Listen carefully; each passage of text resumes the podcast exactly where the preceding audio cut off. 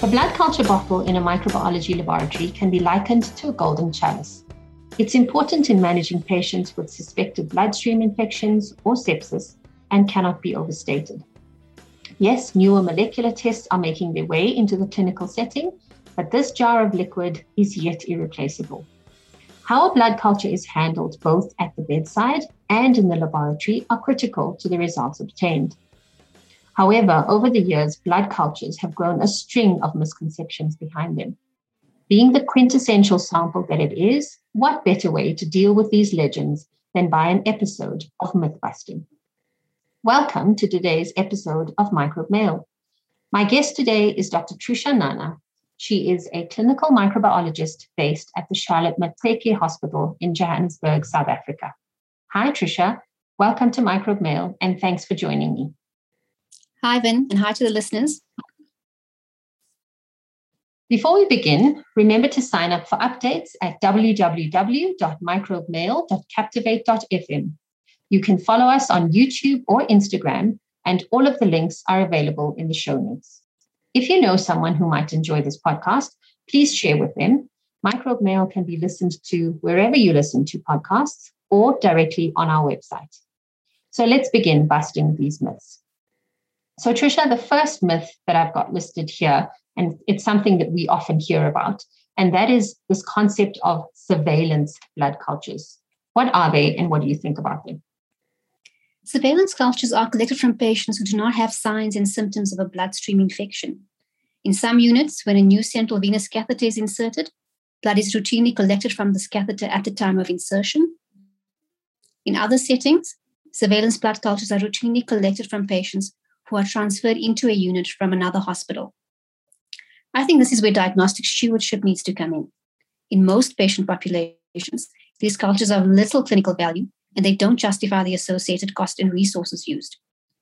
The detection of contaminants, even from newly inserted catheters, often skin commensals, can lead to unnecessary further laboratory testing and, more importantly, unwarranted antimicrobial use, and sometimes longer hospital stays.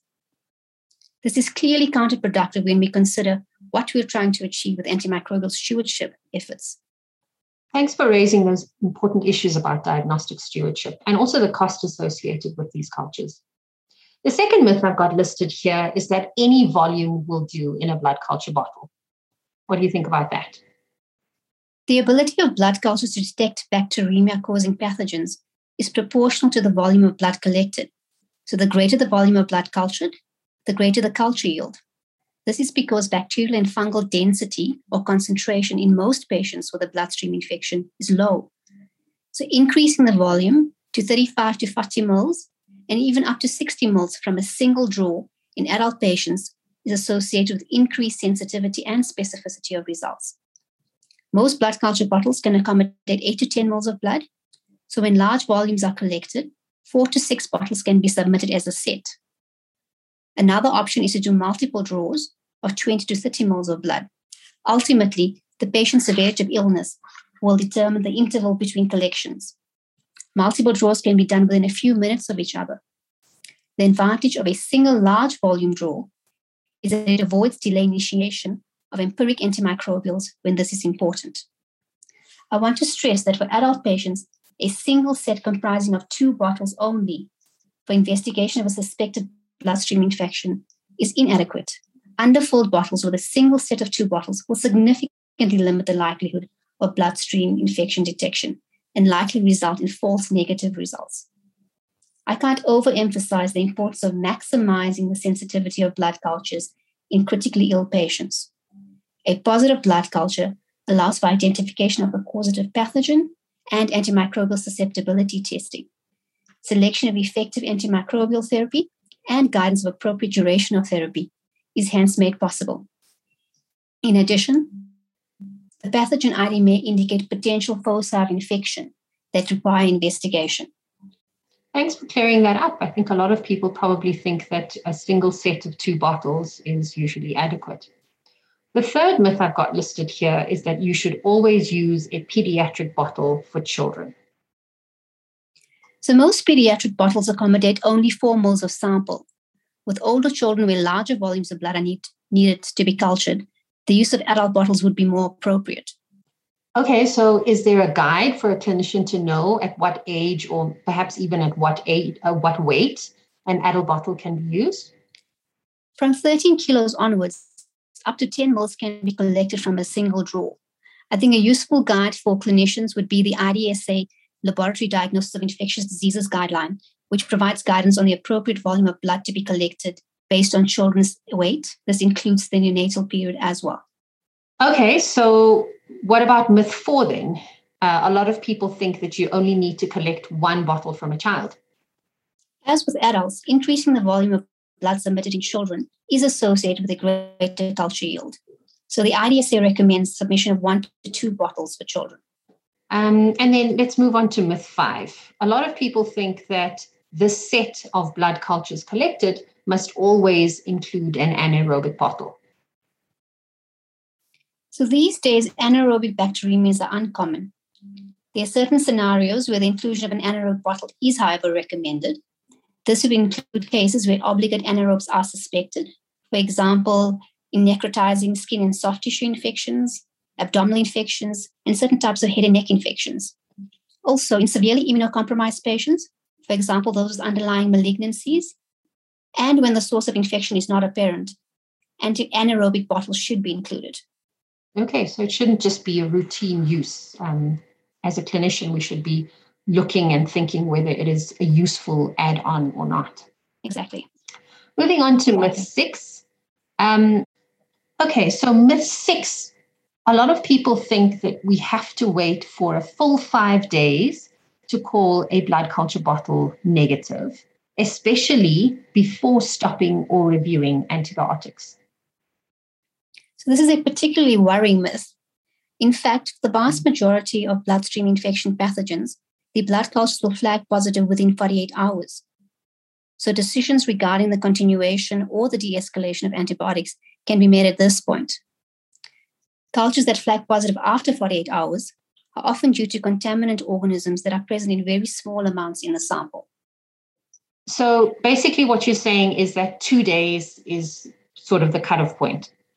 Yes. So at 48 hours, in conjunction with clinical, radiological, and other investigations, decisions can be made with regards to continuation and changing of antimicrobial therapy. Okay, perfect. I think we're on our second last myth now. So, myth seven is that every patient with an infection requires a blood culture, and that would be over any other specimen type that can be collected. Interestingly, it's been found that clinicians tend to overestimate the likelihood of their patients having a bloodstream infection. This, together with the fear of missing a bloodstream infection, is a driver for wide scale blood culture ordering. What is needed is a more refined approach with consideration of the likely source or focus of infection and the likelihood of a secondary bacteremia. It's important to know that many infections are not associated with the bacteremia or fungemia. Examples would include an uncomplicated cystitis, in most cases of community acquired pneumonia. So, the bottom line is that samples from the focus of infection should be the primary targets for microbiological investigations, with the addition of blood cultures when indicated. Okay, so basically, if you know the source of infection, collect a specimen from that site. And if you don't know the location of the infection, then definitely try and include a blood culture. Correct. Okay, and now we've got our very last myth, and I think one fairly common one, and that is that the best time to collect a blood culture from a patient is when they have a temperature spike. So, the sensitivity for detecting a bloodstream infection is not superior if blood culture collection is synchronized with temperature spikes, as opposed to collecting blood cultures anytime within the 24 hour period when sepsis is suspected. Most cases of bacteremia are likely continuous bacteremias, and hence the strategy of a large volume single draw prior to initiating, anti- initiating antimicrobials is acceptable. So there isn't a need for routinely having a multi sampling strategy, but collection of samples prior to initiation of antimicrobials is important. Okay, so basically, don't hang around the patient waiting for their temperature spike. Definitely not. Not for busy clinicians. Okay, perfect. Thanks, Trisha. So, having cleared the air of all of these myths, I feel as though we have a sense that our golden chalice blood culture bottles are shining even brighter than they have previously. So, before I ask you for a take home message, let's move on to our spotlight feature, which is crack the microbe code. Trisha, I'm going to give you a common English phrase and replace some of the words with microbe names. Your job is to decode the phrase. Is that okay? Yes, let's go for it. Okay, cool. Here's your microbe code to crack. It's raining Toxoplasma gondii and Toxocara canis. It's raining cats and dogs. Absolutely, it's raining cats and dogs. So, Toxoplasma gondii is a single celled parasite causing toxoplasmosis. And just a reminder to everybody that the cat is the intermediate host.